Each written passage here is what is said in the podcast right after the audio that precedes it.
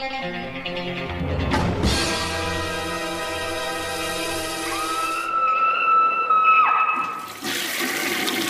Hey guys, what's up? It is week 226. I have some uh, movies to review for you.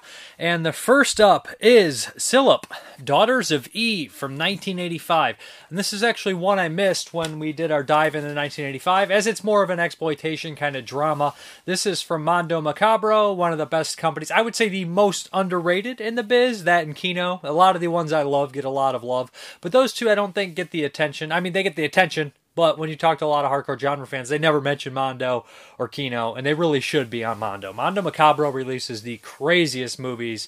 If you're talking per per amount, almost every one of them is a banger or an insane or just something different. Um, yeah, this is a Filipino movie, and this is one that I um, I'm not sure if I ever owned the DVD. I knew there was a DVD years back that they put out, um, and I did not expect this to be as extreme. Um, for more kind of familiar movies for a lot of people, I, am not sure how big of a following this one has. I imagine it has some sort of following. Um, I would compare it to something like Bedeviled from 2010, or even Impetigore, which came out last year. And um, uh, Bedeviled is the North Korean, and Impetigore is the Indonesian film. So um, I feel like it shares some DNA with those movies. So what we have here is this really repressed, isolated island. Um, you think superstitious, um, more of a, a male dominated place where women aren't treated particularly well. And they also have the element where there's children constantly watching the adults and seeing a lot of their actions and, and obviously learning through that. They have a the movie focuses on a pair of sisters, one who is really sexually repressed, who's in love with kind of the local, um, I guess, uh, Casanova or you know, kind of gorgeous looking guy that kind of sleeps around and everything like that. And another who actually left the village and got more westernized, and she comes back with her boyfriend her boyfriend is terribly dubbed. Um, and they come back, and, and a lot of it's in uh, the native language, um, and some of it's in English, the dubbing and everything. Uh, they and you can watch it in uh, the native language as well, too. Two different language choices, but there is subtitles in both versions. So beware, people that don't like to read subtitles. But I don't know why you'd be watching this channel if you didn't like movies with subtitles. So okay, so what happens is there's obviously a turmoil between the sisters, and a lot of stuff comes to uh, fruition about their past. But the, I don't want to spoil everything. But this movie went into some really crazy directions. I did not expect. Um, it's a big statement on superstition, repression, religious kind of um, uh, stuff as well. Uh, right up my alley. It, it the runtime is two hours and five minutes, so it is a little long, but it is it's kind of an epic in a lot of ways. At points, it feels very much like an exploitation cheapie. They refer to it as kind of in the vein of a Pinky film on the back, which I can see that but all it also has a lot of social messages and real grit to it. Um, some some violent murder scenes and a lot of explicit sex. Uh, tons of nudity and what it looks like is real sex to me, at least enough to where they are touching, they're bumping uglies.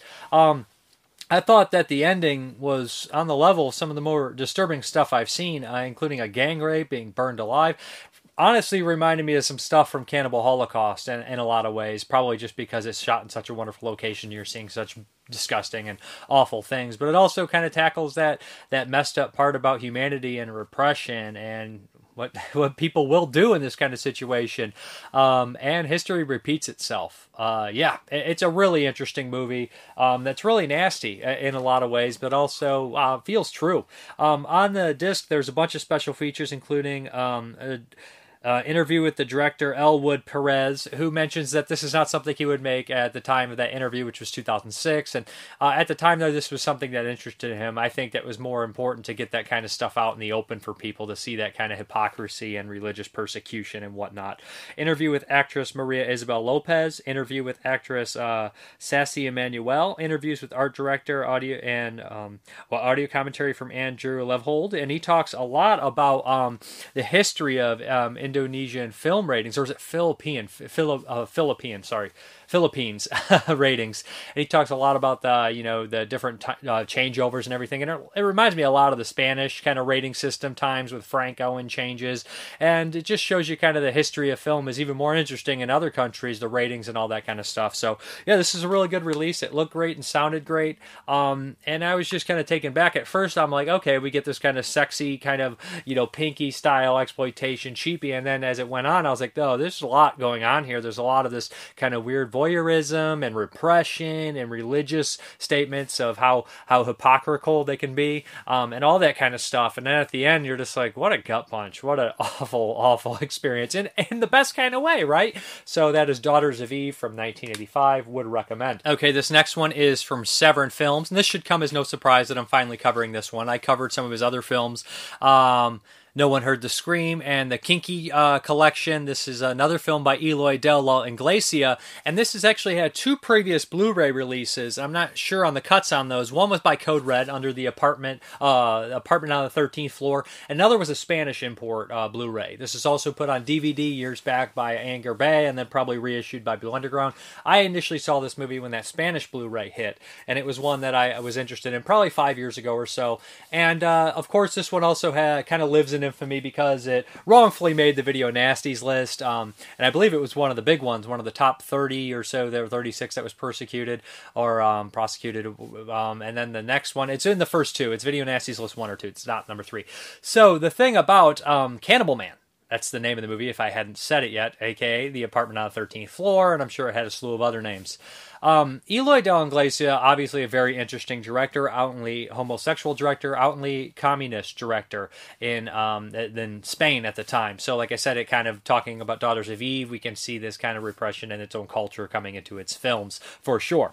Um, so, yeah this is a really interesting movie. It, it follows uh, somebody that kind of falls into a serial murder, but kind of just to cover their own ass. Um, and in a lot of special features, there's somebody who is a friend with Eloy de la Iglesia, wrote a book on him, talks a little bit about his career and especially Cannibal Man. And they mention that this guy they don't believe is in a traditional serial killer or anything. He's somebody who a, a dullard who committed a crime and is committing more crimes to cover that crime up. And I can see that, but he he is the kind of serial killer, like I said, this degenerate almost, but in a sense that he doesn't really enjoy the actions he's doing. He's doing it to cover himself up because he's too dumb to realize how big of a hole he is digging.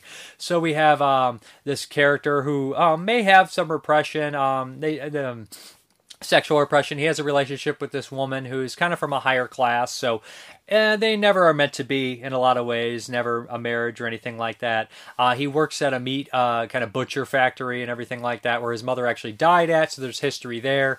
Um, and he just lives kind of in squalor. Next to him is this high-rise apartment that's been built where this like kind of a you know it seems like a trust fund kind of homosexual character shows an interest in him and spies on the local kids playing soccer, shirtless, and of course him. So they they eventually start a relationship. But what happens is one night, um, him and his fiance are out and about, and this cab driver gives him a hard time, and he's he's an asshole but there's a mistaken murder on accident and he decides to cover it up. And after that, he has to kill more and more people every day to cover these up. And it just gets completely out of hand. There's some similarities that I noticed to other real life serial killers that came later, which I kind of thought kind of shocking. Uh, the first is Jeffrey Dahmer having the bodies in the decay in his apartment, in his, in his home, trying to cover it up with air fresheners and all that kind of stuff, and Dennis Nilsen. So I was like, that's strange that like this kind of stuff actually eventually did end up happening. So Eloy kind of predicted it, but I mean, I guess it's just kind of logical sense on what a gross uh, person would do who's a murderer who didn't have any means to get rid of it. And then also the fact that there is some kind of obvious, uh, not obvious, but the title would suggest that there's some sort of cannibalism going on. And that's not necessarily as um, prevalent as one would think by the title, but there is something in there involving him working at the factory and getting rid of remains, which bring up Willie Pickton, a Canadian serial killer. So I found that very interesting that those two little touches would later actually happen in history. But there's a lot of people on the planet and there's a lot of sick people, so it's bound to happen.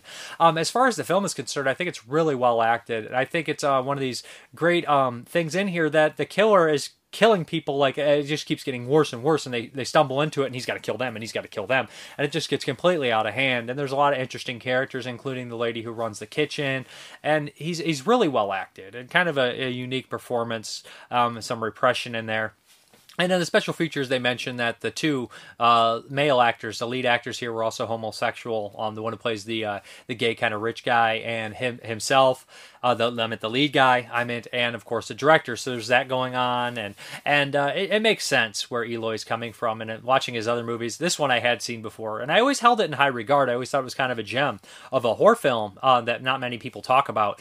But there is a lot more going on in there too. Mentioning like you know, obviously with his political beliefs, kind of scuffing at rich people, you know, being able to do kind of whatever they want, while on the other hand, you know, he's kind of repressed in this kind of shitty kind of uh, poor system and whatnot. And uh, yeah, anyways, uh, I, I really dig this film. There's a slew of special features on here.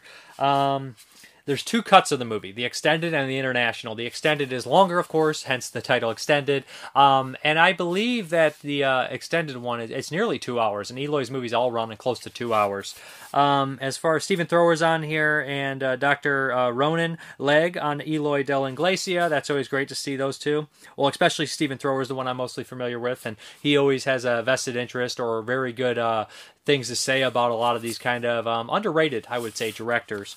Um, and then there's a sleazy and the strange interview with film scholar Carlos uh, Aguilar, who was a friend of his, and I found his very interesting as well. And he talks a little bit about uh, uh, Eloy's life and where he ended up and all that kind of stuff. So this is a great release as well. Looks great, sounds great. Um, it's a good movie. I, I think this is kind of one of these ones that I think would kind of pair up nicely with uh, the Frenchman's Farm, which I talked about. Kind of these kind of uh, serial killer films, even though that one's based on a true story.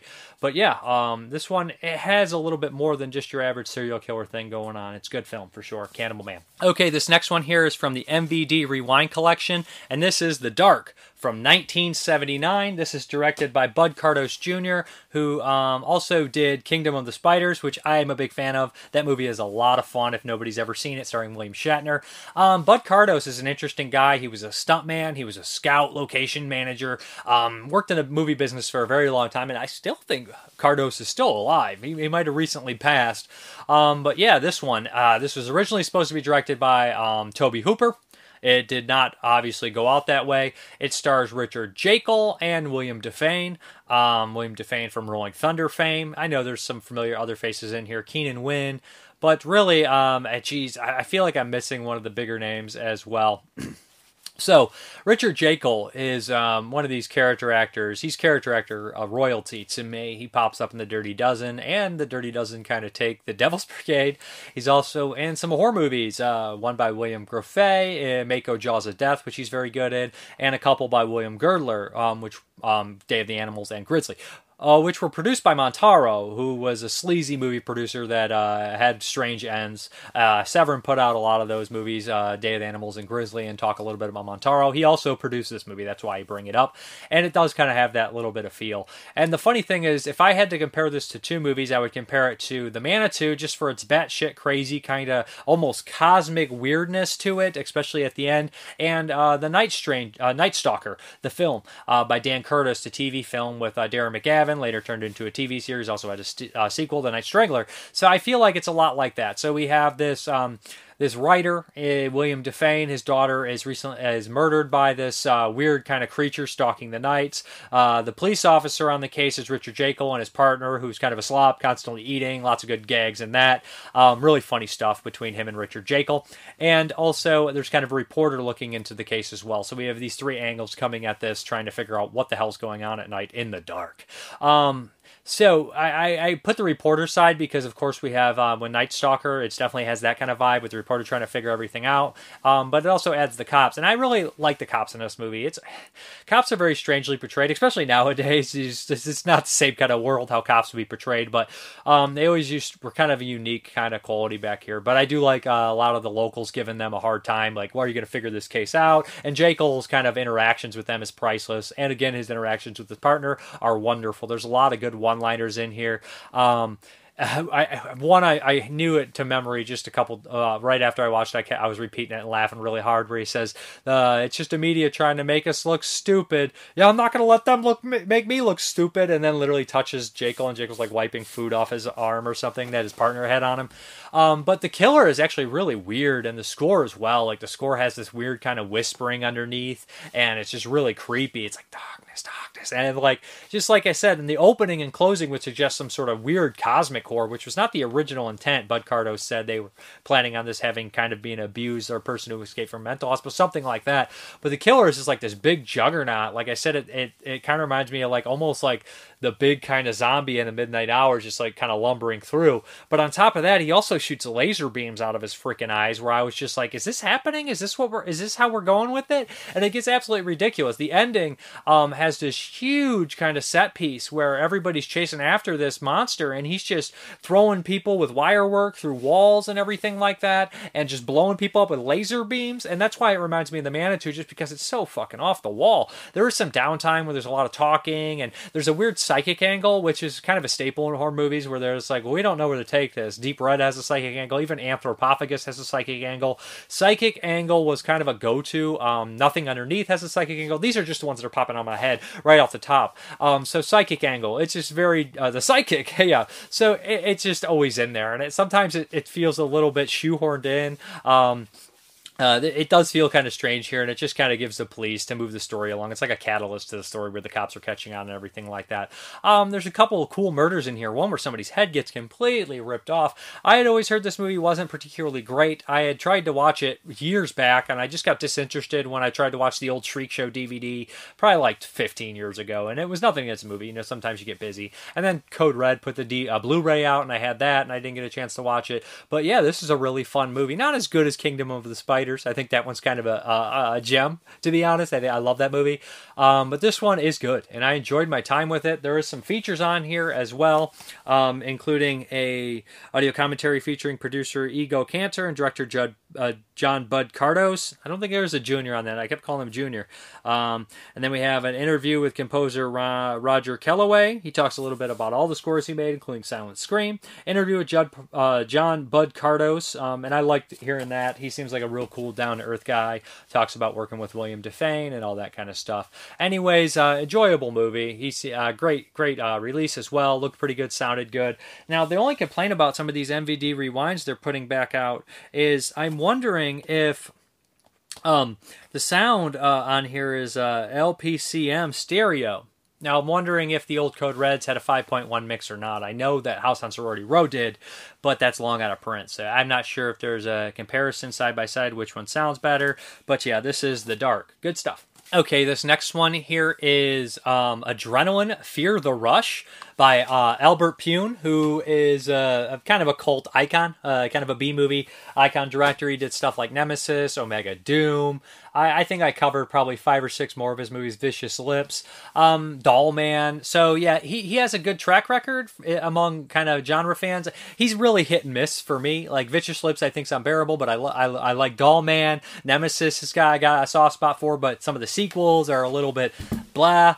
Um, as far as this one, Adrenalin Fear the Rush, I had actually seen this movie years back. It stars on Natasha Henstridge and Christopher Lambert. Um, everybody knows Christopher Lambert, Highlander, Mortal Kombat, a slew of other movies. Natasha Henstridge is in Species, and everybody's favorite John Carpenter movie, Ghost of Mars. I love Ghost of Mars. I know a lot of people don't like it. Hey, I'm a fan. Um, so, Adrenalin, Fear the Rush. This is a strange film. Um, so, basically, what we have here is this kind of uh, experiment in this. The, the, the, world seems to be in some sort of post apocalyptic landscape. I think all Albert Pyun's movies are in some sort of strange dystopian world. So, um, there's this kind of boarded off community or basically bricked in uh, ghetto area where there's some sort of weird disease going on, or this person was a kind of a scientific experiment run amok serial killer, and he's living in the sewers and he's slashing and ripping apart everybody he comes in contact with. At the very beginning, he has this kind of fight with a bunch of people and he kills a slew of them and a bunch of cops, and you're like, oh, this is going to be a crazy, entertaining, exciting movie. But then after that, there's a group of special cops that are kind of dispatched through the sewer system, and there's like three or four of them kind of going through there. One of which is Christopher Lambert, one of which is Natasha Hendricks, um, and they kind of are trying to survive. The editing is really strange, and the sound effects are really strange. They kind of speed up and do these weird, like I feel like there's zooms and cuts really fast to kind of make the impact of the shots hurt because the killer gets a gun at one point, so it's like people getting shot, and they're like ah. And I do think that's kind of effective. Um, yeah, anyways, I think this is a decent action movie. It's not perfect. Uh, it's more of an action sci-fi horror deal. Um, the monster is creepy as hell looking. There's a couple images of him kind of like in the tunnels, like eh, looking like a ghoulie monster thing. He doesn't look like a ghoulie. That's just me being an idiot. It looks creepy with the sharp, jagged teeth, and, and that I thought that stuff worked well. Um, Christopher Lambert is solid. Natasha Hendry, I like them. They they don't really get that much to do. You know, they kind of just do the action kind of deal. Um, the, the the kill count is really high in the beginning, but it kind of slows down. I like the location. Um, yeah, so I, I there's a couple movies this reminds me of. I, I want to say like Split Second, but um, it's a little bit different than that. Probably not as sci-fi as Split Second. And there's another one that is slipping my mind. The remake of Breeders kind of reminds me of this too. I feel like there's a lot of subterranean stuff going on there, and I think Ronin Flicks or Dark Sky put that one out. Dark Dark Force, Dark Force put that one out. Um, the '90s Breeders. So, um, anyways, I thought this film was decent. It's not horrible. It, it's a, it's a decent one, especially from Albert Pyun because Pyun always has like a lack of budget and he, he makes makes stuff work and he does a really good job with a budget. I guarantee this guy's working with peanuts. And it always feels like it always does feel like he doesn't get enough footage. Like they're like he's like halfway through the film and over. You got one more day. He's like I need ten more days. And they're like you got one. And he's like well fuck me right. But um, what he turns out I think are, are good and I think that I would like to hear um, some commentary on this movie by him. That the disc is bare bones, but it looks and sounds good. And all overall, if you like this one, it's worth a pickup. It's an entertaining movie. It's entertaining enough. Um, I know uh, Resurrection with Christopher Lambert got announced by uh, Vinegar Syndrome, which kind of excites me. I am not sure if I've ever seen that one. I think that one's kind of a crazy serial killer movie as well. Uh, Lambert did a lot of cool sci-fi movies. If nobody's ever seen uh, one of my favorite Stuart Gordon movies, Fortress with Christopher Lambert, that's a great one. Really recommend that one. I think that one's kind of a Stuart Gordon's best movie that nobody talks about. And I know they talk about it, but every time you hear Stuart Gordon, you hear two movies, From Beyond and Reanimator. You don't hear about dolls. You don't hear about Fortress. You hear a little bit about them, but let's hear a little bit more about him. I know I'm going off on a tirade about Christopher Lambert movie and then went to Stuart Gordon. I get it, but uh, Adrenalin, Fear the Rush, good flick. Check it out. Not perfect, just a kind of little bit B movie, sci-fi actioneer that I think you know will be kind of enjoyable for you. Okay, this next one here is a rewatch, and I have not watched this movie in quite some time. This is from 2015, February, aka Blackcoat's Daughter by Osgood Perkins. If you guys aren't familiar with Osgood Perkins, he is the son of legendary actor Anthony Perkins, he also directed two more uh, features, All the I Am the Pretty Thing That Lives in the House, which is a Netflix uh, exclusive, and uh, Hansel and Gretel, or Gretel and Hansel, which came out a couple years back. All, all three all three of his films are definitely worth watching. They all have a great visual look. Some people call some of them artsy fartsy, a little too slow for them. But I personally think that his best film is Blackcoat's Daughter. I think that all his films get um, this. Not that they're getting worse. I, I prefer Blackcoat's I'm the Pretty Thing than uh, Gretel and Hansel in that order. So. Uh, Blackcoats. I remember seeing this on a screener, and I was pretty much blown away by it. I was very surprised at um, you know, just entirely the the whole film, the structure of it is really what kind of got me. The way it unfolds, it gets you to kind of uh, be a little slightly confused, but everything seems connected, so you're not really lost, but you think there's possibly two kind of storylines going on in the same time timeline, um, at the same time and it kind of flips it on its head. Without spoiling too much, this follows the story of um, what seems to be a hitchhiking girl that's uh, is really kind of down on her luck, and it's played by Emma Roberts. Uh, I love. I think Emma Roberts is really great in everything I've seen her in. This and uh, she was in what was that Scream Queens. I thought she was really fun. I think she's got a really mean look to her. I think it's just kind of a unique, great look. Daughter of Julia Roberts, you could kind of tell. Anyways, I, I really think she's great. So uh, she's kind of hitchhiking in the freezing weather. She gets picked up by an old couple, um, older couple, one and James Remar, um, also played Raiden. I just mentioned Mortal Kombat in the last movie. Um, so he, uh, him and his wife, and, and they just seem really kind of like they're going through some things. And as they drive um, and start to discuss things, you learn more about them without spoiling too much. And we also have another kind of storyline going on with these two young girls that there's going to have this big break, this kind of school break, and everybody's waiting for their parents to go. And one starts to kind of uh, hallucinate strange things, you think possibly, and just kind of go through some stuff. And two of the girls are left behind because their parents never showed up, and we have like some teachers standing behind with them, and it gets darker and darker, and there's this ominous presence throughout the entire on both of them. And when they both finally come together and you realize what the hell is happening, you're like, oh shit, it is way too late to stop this. The wheels are in motion. And it becomes kind of one of the strangest uh, possession films I've ever seen. And and dare I say it, the second best possession film after The Exorcist because it's handled in such a different way. Um, and there's such a, a, thing about loneliness in here um, that I think is top notch. Uh, the acting by everybody is great. There's some really iconic uh, scenes in here and imagery that just is, is embedded in your head. Um, somebody on their knees uh, staring at a burning, burning furnace um, with three heads sitting next to them, decapitated, um, lied out next to them in some sort of weird ritual. I think that that visual is just one of the most brutal and um, iconic images uh, from modern horror. I, I, think it's a great, great scene, honestly. And you can feel the cold in this movie. It really bitterly cold, and I love that. I, re- I really do. Um, acting top notch, music top notch. Uh, it leaves it open, not necessarily open. I think that there's kind of a way to interpret it. I wouldn't even say it's that open, but uh, it leaves you kind of thinking a little differently than you would on your typical horror movie. I just thought this was great stuff, and um, very dark from a very dark mind, I would say. Um, something kind of special. I don't think many people could make something like this or or have that good of a story structure. Just kind of a kind of a perfect horror film, to be honest. I know it probably divides the audience as all new movies do because a lot of people do not like new horror films. so it's just the way it is. Um, only history will tell, and I think this is going to be one that goes down in history as uh, a beloved, uh, as a as a great horror film. In 20 years, people will be like, "Oh, Blackcoat's Daughter, that's a great fucking movie." Uh, so yeah, Okay, another rewatch. I'll be kind of brief with this one. Um, this is uh, from 2019, and this is Ari Aster's Midsommar. And uh, I know this divides the audience big time, just talking about dividing the audience here. So I, I, asked this week who's at what everybody's favorite folk horror movies are, and there were some people that mentioned that they love Midsommar. Half the audience is Midsommar love it, and then there's a couple of people just bad mouthing it because other people like it. All right, so let me say this right now. Um, Ari Aster, I'm going to be very brief with this because I talked about this movie right when it came out, but revisiting things, these kind of movies like this, kind of change things. Ari Aster handles grief and loss unlike any other director. There's times in this movie what puts me in places that I don't want to be, that remind me of things that happened to me in a time in my life when I just don't want to really be there. Okay, so saying that, um, this is visually one of the most beautiful movies. It's a horror film that takes place pre- uh, predominantly through the day which is a rarity. Um, visually, it looks great. Yes, yes, yes, there are similarities to the beloved Wicker Man. But is it a ripoff of Wicker Man? Come on, guys. If we're going to start getting that, when people don't like something, if you don't like it, that's fine. You have reasons for not liking it. Maybe you think it's too slow. Maybe you think that I don't like that it kind of it, it takes forever to get the story or this character's motivations I don't buy. Whatever, that's fine. But just saying something is a blatant ripoff and not liking it for that reason, and then turning around, and I know you guys will say something. The same people that say Midsommar is a ripoff off of Wicker Man and it, it's it's junk are the same people that'll turn around and buy 30 copies of Cruel Jaws by Bruno Mattei and sit there and praise it.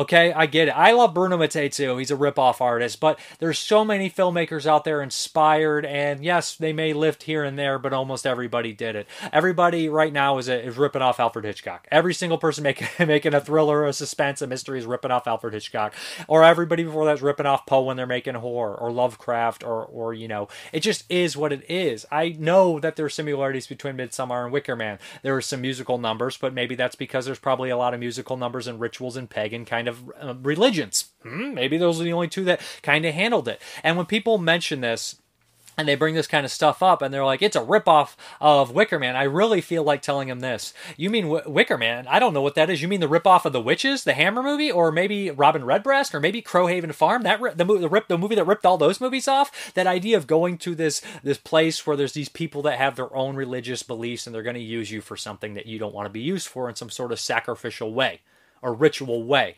I mean, it's not new. It's not Wicker Man didn't invent it. Just because Midsommar and Wicker Man both share the ending that is very kind of a knockout ending and they have musical numbers. That's the only thing that is that different. I mean, that that is different enough to be considered similar because the plot of going somewhere and finding an isolated village with people that have different beliefs than you is a horror tale that is timeless. It is. It really is. So um, I think Midsommar is great. I think it's fantastic. I think the acting is wonderful. I think the relationships between the two characters, obviously having their problems, are wonderful. I think what she's going through um, and how she reacts to what people say to her um, while she's kind of grieving is really kind of uh, messed up. And I think it's true. I think it's genuinely true how you feel in that kind of way. Even when somebody brings something up, sometimes it's just too fresh and it cuts you like a knife every time. I love that. I think her performance is great. I love her in this movie. Okay? I I I think that there is a good amount of comedy in here too, especially with the uh, kind of uh, the ritual with the period uh, in uh, period blood in the drink and the um, the pubic hair in the meat pie. I think that's beautiful. Um, the uh, kind of idiot friend who's just kind of a oaf and screwing up the entire time. He he's pretty funny in it, to be honest. A lot of his comments and his interactions with people just because he's completely oblivious. Um, I, I know that some people complain that right when they figured something was out, they would have got the hell out of there or they would have tried, and the arguments and everything and I can see that. That that's uh, my friend Moodz does not love this movie because he says right when uh, shit went south after the uh, the British couple wanted to leave, he's like, "There's something off." I think that they would have followed through differently, and I don't necessarily disagree or agree strongly either way with that. I could see people kind of being stuck in a situation and kind of trying to go with it before they because they don't want to realize that something bad's happening. But that's that's kind of a reason to it's nitpicking somewhat, but also if you're just gonna you don't care for a movie and you're looking for you're like, well, this is one reason why. Not it's a rip off of Wicker Man and Wicker Man was first. I think Wicker Man's fucking fantastic. Don't get me wrong.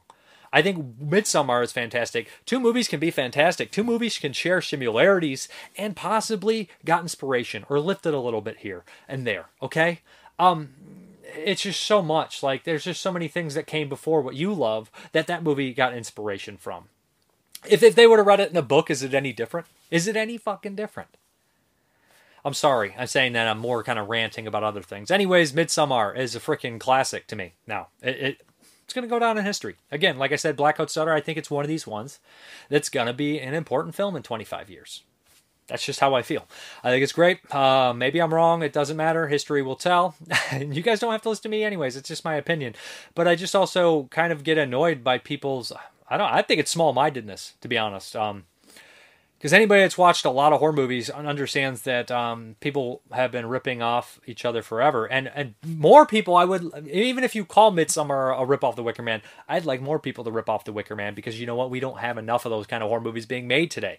It's better than um, a, a, generic ghost story or generic found footage movie. Not that those genres don't have great movies made, but I'd rather see something a little different. I like this kind of story. I like these weird superstitious places that these follow these rituals that are completely different. Okay. Um, anyways, love the movie.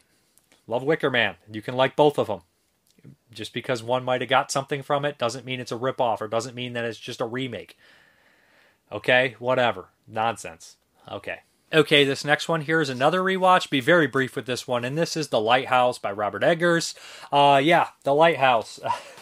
this is another kind of one of these artsy fartsy horror films that a lot of people would call. And honestly, some people might not even call this one a horror movie. Sorry, guys. Sometimes your boy needs a drink of coffee here. Like you guys are hearing me talk at a mile a minute. You're like, you don't need any more coffee, Dave. Relax. Also, a cool mug, right? Uh, Sam. Sam for the win. So, uh, Lighthouse, starring Rob, geez, Willem Dafoe and Robert Pattinson. That's pretty much all the actors in the movie. And essentially, this is basically uh, these two guys are there to um, watch a lighthouse. Robert Pattinson's kind of the the, the new guy. He was uh, a, a lumber guy, and uh, Willem Dafoe is kind of the hardened uh, guy who's been doing this a while right away, um, they decide that they're going to split shifts. And right off the bat, William Dafoe treats him like crap. He's very kind of rugged. And also, this is the first time watching this rewatch. I was looked at Robert Pattinson, and I kind of got that Jack Nicholson Shining vibe where I was like, this dude's fucked. This dude is fucked up right away. I mean, William Dafoe is eccentric and weird and just kind of annoying and kind of a dick. But Robert Pattinson, I was just like, uh, this dude is not right. Right off the bat, because originally I was kind of thinking, because when you first watch this movie, you're like, I don't know. They both seem off. They both seem kind of on the edge, but for good reason and everything. But then later, uh, like watching this, it's like, Robert Pattinson's not right. As it progresses, things get crazier and crazier until they both realize that they're isolated here because of a big storm. There starts to be lapses in time. There starts to be uh, arguments on what happened, even after we see what happened. Uh, maybe that's uh, reality is kind of shifting. Um, there's this beautiful horn that the, for the lighthouse that shoots out this this loud noise, which is just nerve wracking nonstop. Uh, there's all these kind of weird, like uh, you know, kind of superstitious things that Willem Dafoe has about you know the seagulls being dead sailors. You shouldn't mess with them, and of course Rob Pattinson's messing with the new sailor. There's also these weird kind of darkly comedic beats, which Robert Eggers, I would imagine, and hearing other people talk about this, kind of was like devoid of humor in The Witch, and everybody's like, "Oh, this guy's so pretentious." So he's literally making Willem Dafoe fart, and even has Robert Pattinson bring that up in a in a rage when he's like, "I'm tired of your fucking farts," and it's just like, well, you know, that's just um, outwardly kind of goofy for this kind of movie, but in the situation, it doesn't seem very funny, even though it's kind of funny. Um, it's shot beautifully. The cinematography's great. It's in four by three, which is kind of crazy. Maybe to kind of get that isolate. I mean, that isolated kind of claustrophobic feel. I don't know. Um, Anyways, it's a beautiful looking movie. I love the location. The last shot is super iconic and disturbing. And William Dafoe is great. There's lots of crazy things going on. People bring up Greek kind of um, mythology, and also it's also a story about insanity and just all sorts of crazy things and everything, and uh, almost like loneliness, and just it's nuts and uh, possible some some curses and superstition, and it's just a really interesting kind of wacky, crazy movie. Um, beautifully shot. Uh, just like I can't mention that enough. The sound design is good. It's just a really well made professional movie. I don't think this is for everybody. This is definitely an art movie. This is not going to be everybody's cup of tea, but the performances are, are wonderful. I don't think anybody can deny that. The two performances in here are, are top notch. There's some Lovecraftian shit going on too. Uh, yeah, I like when Patson goes completely nuts, and he, he in the beginning he finds this kind of this weird like uh, emblem, the st- statue cre- of a mermaid, and it becomes kind of something that he I don't want to even say worships, but he definitely kind of lust after it because it's the only thing there. But at one point he breaks it and he's like, "I broke your damn charm! I broke your damn charm! You have no hold over me!" It's just like, and one of the posts is like, oh man. Um oh geez. Like it, it's just a great film. Really recommend it. Uh at one point willem dafoe i think they're drinking fucking lantern fluid or something or gasoline and they're mixing it with honey to make sweeten it up. And when willem dafoe drinks that and she's like just does this thing. Anyway, great great performances, and I'm I'm a big performance guy, so you know that carries the movie a long way for me. And I also like kind of just people losing their minds because every one of us is really close to just snapping. I imagine. So, anyways, The Lighthouse really liked it. Good stuff. Uh, second watch. Okay, this next one here is by Mike Flanagan. Uh, this is from what 2014 uh, was a release in the United States. This is Oculus. Mike Flanagan obviously uh, directed Absentia. Before this, he would go on to direct stuff like Doctor Sleep, uh, Ouija 2, Hush. Um, he's a beloved director. He kind of just uh, upped his game and became one of the bigger players in you know um, the horror genre in the last decade or so. He also did what was the one I'm missing? Gerald's Game, which I think is really good. Um, I think Doctor Sleep is probably his best movie, along with Gerald's Game. Those two are more my on my kind of level, you know, style. They're both Stephen King stories as well. Oculus here. Oculus is an interesting movie. I, I this is a rewatch, and I have not watched it in a long time. I don't love ghost stories, modern ghost stories, but I do love mirror horror movies. Mirror horror movies, I think, are, are top notch. And I do love a ghost story if it's really well done. I'm more in the line with kind of like the um, fantastical fantasy storytelling ghost stories like Devil's Backbone and that kind of thing, or foreign ghost stories I, I get more into, or old ones like The Changeling. That's that's my kind of my jam, that kind of thing. I'm never big big into a lot of the more modern ghost stories. This one has a lot of cool elements though. Um, it's about an hour and 45 minutes. I really think this would be better if they shaved about 15 minutes on there. Although it doesn't really seem to. There's a lot of story going on. So structurally, this is a really well constructed script, honestly. So we have a brother who's been released from a mental hospital because something tragic happened with them, and there was obviously some insanity between him and his sister. He moves back um, to kind of see his sister, and it all stems from this mirror. This mirror, I guess, uh, they believed kind of haunted their family and was a haunted mirror and caused their father and mother to kind of lose their mind. So basically, he believes that it was all bullshit and that they were crazy and their father was a violent person. Um, and the sister never having that kind of treatment, she believes that the mirror is still haunted. So she kind of confronts the brother and says, "We need to stop this mirror. We made a promise. You know, the, they made a it promise, right? If it comes back, we'll stop it." Um, so they basically kind of start discussing it, and uh, they she sets up this kind of scientific approach to stop this damn thing. She has cameras.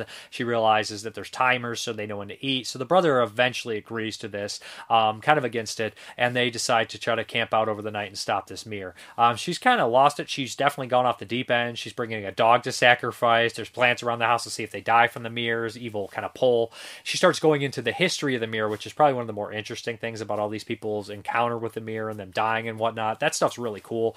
Um, and then we kind of jump back the timelines back and forth of them as kids, and we see the uh, story that happened in the past unfold as we're seeing the story happen in the present unfold. And you're kind of getting this kind of history repeat itself kind of steel kind of uh, done thing. But the editing is perfect because there'll be a character that fall and that kind of stuff. Just really clever transitions and everything like that.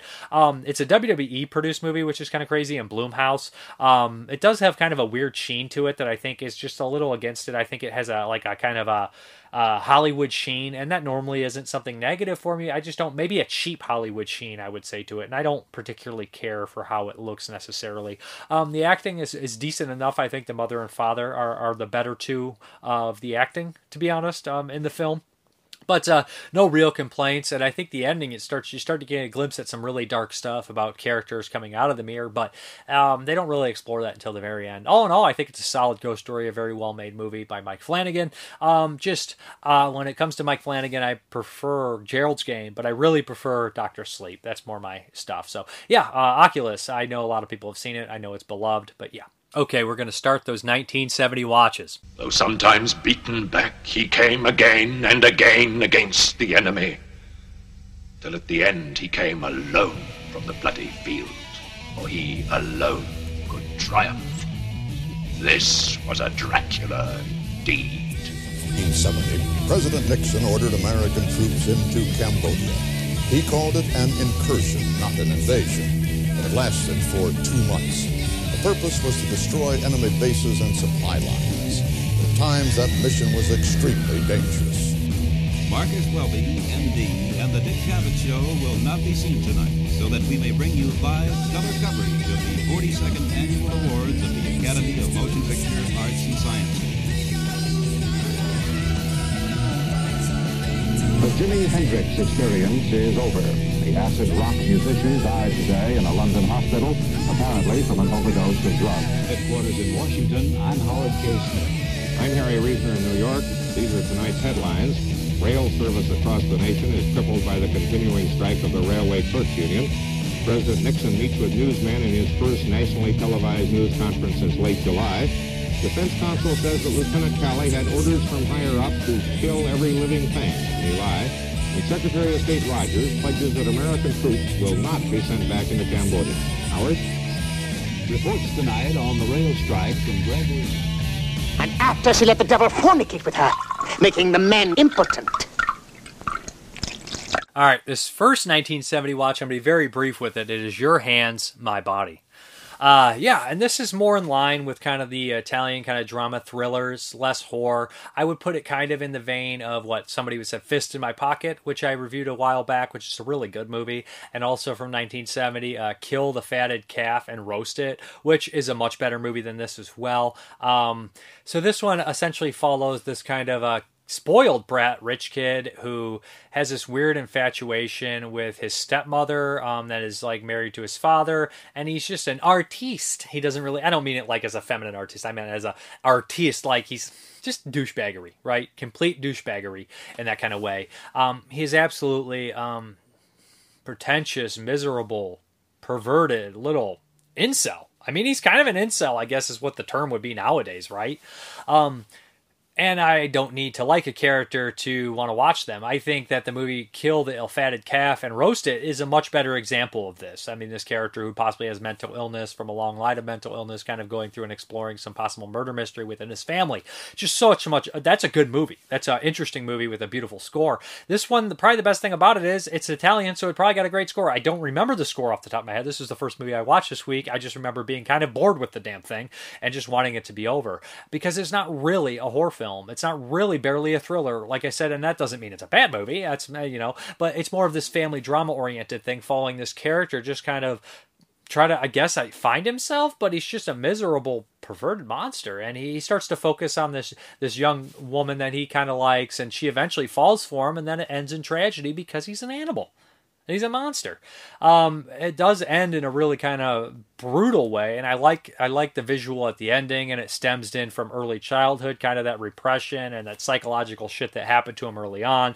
He has this weird complex with his mother. Obviously, he wanted to bone his mother, and she died tragically, and that's kind of repeating itself at the very end. And that's that stuff is interesting. It's just that it doesn't really go very far, and I just I mean, it's just really kind of I mean, maybe at the time in 1970, like, wow, this is very impactful and very unique, but watching it now, it just is really kind of slow and tedious to get through. This is one of my least favorite movies from 1970. Not necessarily a bad movie, just not particularly interesting to me when we have a lot of other kind of dark family dramas going on about repressed people at, at the time just done much better so um, your body my hands uh, not not really my thing sorry okay this next one from 1970 is whirlpool another watch rewatch. This is like the week of rewatches by jose larraz who did a bunch of movies uh, including the three in this box set one of which is whirlpool. He did vampires and the coming of sin. He also did symptoms which is a totally underrated movie. He did rest in pieces. He did i always confuse if he did edge of the axe if that's a juan Piquer Simon movie or a Jose Larraz movie. I think it's a Jose Larraz movie because he also did Cthulhu Mansion. So what we have here is let me pull this bad boy out. I hate these little things on the bottom here. I like them, but I hate pulling them off. So Whirlpool is um, from 1970, and the reason I wanted to revisit this bad boy in this in this set here is uh, because I feel like it has this dark nihilistic view that would be carried out throughout the 70s, and all the commentaries and, and interviews on this disc suggest the same. When I initially watched it, I watched all those Tim Lucas and stuff, so um, I feel like it's kind of one of these maybe not the best movie of 1970 or best horror or thriller of 1970 but one of the more important ones and one of those ones that is definitely this like early glimpse into what the hell we were going to get when it came to stuff like last house on the left and texas chainsaw massacre and that nihilistic view even though we had night of the living dead from 68 so this story follows that of uh, amateur photographer kind of an incel character like kind of similar to the movie uh, your hands my body just much more interestingly done. And he kind of lives with this older uh, kind of a female character who uh, kind of preys upon younger women and they kind of seduce them and use them for their sexual exploits. So this character, uh, this young uh, character in um, what is his name, Toby? They all start with T's, which is a very strange. Almost everybody starts with T in this movie. Tulia and Toby and uh, Theo or whatever his name is. I think it's Theo. So uh, he essentially is uh, a, a, weird character. Where he wanders the kind of the woods and the woods in this, the pond and everything. It's it's like an all. I believe it's the same one in Symptoms. It looks like the same one used in some Hammer films. Um, it looks very very British, if that makes any sense. In a lot of these kind of 60s and 70s kind of horror thriller movies. So um, he's also a much more interesting character than a lot of the other characters from the 70 1970 that are like this if that makes any sense. So it kind of carries the movie. And the photography angle adds that element of maybe like the peeping tom voyeurism stuff which i like. So anyways uh, there's a new girl that comes in and um, that they kind of bring into it rhonda and immediately they kind of have her in this game of strip poker and they're taking advantage of her. And as it goes on uh, you kind of learn more that there was a girl that was before them. Maybe maybe her no her name was rhonda the girl before. Her name is tula. Tula Tuplia, Tupla, whatever. I'm sorry with names. But anyways, you start to kind of find out that something weird happened around us, something kind of tragic. And in the very beginning, right away, he's like going through the woods and paddling in the boat, and he, he finds a, boat, a boot at the end of the, the pond. So you're like, oh, that's that's just kind of an ominous thing to find at the pond in there. That's why it's very similar to uh, Jose Larraz's movie Symptoms, which I think is, is probably his best movie. I think it's kind of a masterpiece actually for for him. I think it's a great film. So uh, he finds that boot and like so you so you know there's something up. And also turns into a semi kind of possible haunting movie where um, the the young girl is starting to kind of hallucinate possibly Rhonda and then somebody comes looking for Rhonda which complicates the situation. Um, and there's a lot of sexy stuff going on for 1970 um, some lesbianism which seems to be a staple in Jose Larraz's movies um, and strange menage a trois and uh, some sexual dysfunction with this character seeming to be a se- sexual sadist or or maybe just a sexual sadist voyeur or something along those lines. But there's some really kind of dark stuff in here. Um, a really awful kind of uh, prank not I don't even want to call it a prank. That's completely uh, mis mis interpretation of the scene. It's a sexual assault, um, but he's playing it as a prank where he has his friend kind of uh, like kind of sexual battery her and takes pictures and everything. And after that, he's like, "All right, well, let's go." And you're just like, what the hell? But like throughout the movie, you have these constant hints uh, that like uh, there's kind of uh, like a, a, village idiot that they contact with, and he's just really un- unnerved around him, and that all plays into the end and the final kind of reveal, which is told through pictures and has a beautiful black and white flashback, a very stark kind of dark one, and the ending is straight something out of a Last House on the Left kind of deal, which was made two years later, and the tagline on this movie is wonderful. She died with her boots on and not not not much, not much else. You're just like, oh shit! Like that's such a Last House on the Left kind of line. I don't know if the promotional stuff came out after Last House on the Left, but um, it just really feels very kind of nihilistic 70s. Anyways, this is a good movie. If you guys are interested, this actual release has a uh, commentary by Tim Lucas, um, Obsessive Reoccurrence, uh, early films of Jose Larraz by Kim Newman. Um, and then we have some stuff like a curious casting actor Larry Dann on, the strange story behind his casting Whirlpool, deviations of Whirlpool, featurette comparing the difference between the theatrical cut and the previously circulated alternate cut of the film. And then we have Vivian Neves, um, uh, Neves, interviewed by Michael Parkinson on BBC's Parkinson, originally broadcast in UK in July 1972, and an extract from archival interview with Jose Larraz. So, anyways, uh, Jose Larraz, I wanted to make sure I watched his movie from 1970 because he's kind of a director that would go on to do some kind of some bigger cult titles like Vampires and Symptoms, and he, he had a um, good reputation. I mean, among some kind of hardcore uh, horror fans like uh, our experts, kind of like Kat Ellinger and Samm Deighan, and I appreciate his movies too. I know a lot of people do, and I think this is a good one. Um, one of the hidden gems of 1970, I would say, and it's got that kind of dark, ominous, kind of nihilistic shit that uh, would be so prevalent in 1970 cinema. Another rewatch for 1970 here, and this is part of the American Horror Project, and this is Dream No Evil by, uh, is it John Hayes? I believe it is John Hayes. Uh, John Hayes would do a movie I'm most familiar with. He did Grave of the Vampire, but I know him from Garden of the Dead, which was a childhood favorite of mine, believe it or not. Love zombies, so I rent all the zombie movies. There was this cheap prison zombie outing called Garden of the Dead. I watched it uh, a dozen times as a kid. I, I, always enjoyed it. So Dream No Evil. Um, I remember when this horror uh, American Horror Project Volume Two, I believe it was in, came out, and this one uh, kind of surprised me. Um, it's a strange, strange movie, and I know that they have uh, Kat Ellinger, is it Kat Ellinger and Samm Deighan on here on the commentary. I know Kat Ellinger's part of it, and I remember listening, watching all the features, being kind of interested, very much interested in uh, John Hayes and his story, and this movie in particular. It stars um, notable kind of actors: uh, Edmund O'Brien from the legendary um, Wild Bunch and The Who Shot Liberty Valance, among other movies. Um, it also stars, um, geez, Michael Pataki, who is kind of a character actor and in a bunch of TV and stuff like that. Marc Lawrence, who I know from Pigs, which this shares a lot of similarities to Pigs. I think this and Pigs would be a great double feature, kind of like that uh, psychological horror films about uh, female characters who are just uh, sad, but violent and dangerous, but also tragic. So I think Pigs is an underrated movie. I think it's really cool, and um, I I really enjoy this one. So the strange, this is a very strange picture. Um, has a weird narration, which I don't know if I like um, throughout the entire film because it plays dumb to the audience, where like you feel like you know exactly what's going on, um, and then it tells you every single detail, like yes, she was completely crazy and none of this. And you're just like, come on, just let it play. I think it would be so much better without that stuff popping up in the middle to remind you what exactly is happening because they feel like this is probably a drive-in movie and everybody's half asleep or screwing during it and they, they need that reminder. But uh, so we have this young girl in the very beginning too. It's kind of this dark thing. This movie also reminds me of Toys Are Not for Children, which is another kind of underrated kind of psychological horror film involving a female uh, character who's kind of uh, just really kind of sad and uh, dangerous, um, which I, I love those movies. I like them with male ones too, like Killer of Dolls. Dig that kind of stuff, these psycho riffs. So in the very beginning, she's in this orphanage and she's crying. Uh, this character, this young girl's crying for her father, and the nun or whoever it is says, "Your father's dead. He's not coming." She's like, "My father's not dead." So we kind of see her. She's adopted eventually. She goes to live with, I believe, with this religious kind of group. Um, and it says that the religious group kind of became this weird kind of weird, almost circus kind of weird, you know, kind of those southern religions where they like snake charmer things, but not necessarily that. And it's Michael Pataki. He's a strange faith healer, and um, this this uh, this woman is there, and she performs in a circus act to get the crowd, and um, uh, Michael Pataki's brother is engaged to her, but he's off like learning to be a doctor, so they're kind of isolated and separated. We have this weird kind of southern, weird uh, faith healing stuff going on. Pataki is great in it. He's like talking to the crowd and screaming, and she's really good too. She's really kind of innocent, but also just uh, strange. And she's always every town they go to, she's always looking for her father. She's always looking for her father. She leaves that kind of faith out that he's there, he's out there. And uh, one day she comes in contact. She goes to this old folks' home that's nearby, and she says, "Do you know this man?" And nobody knows her.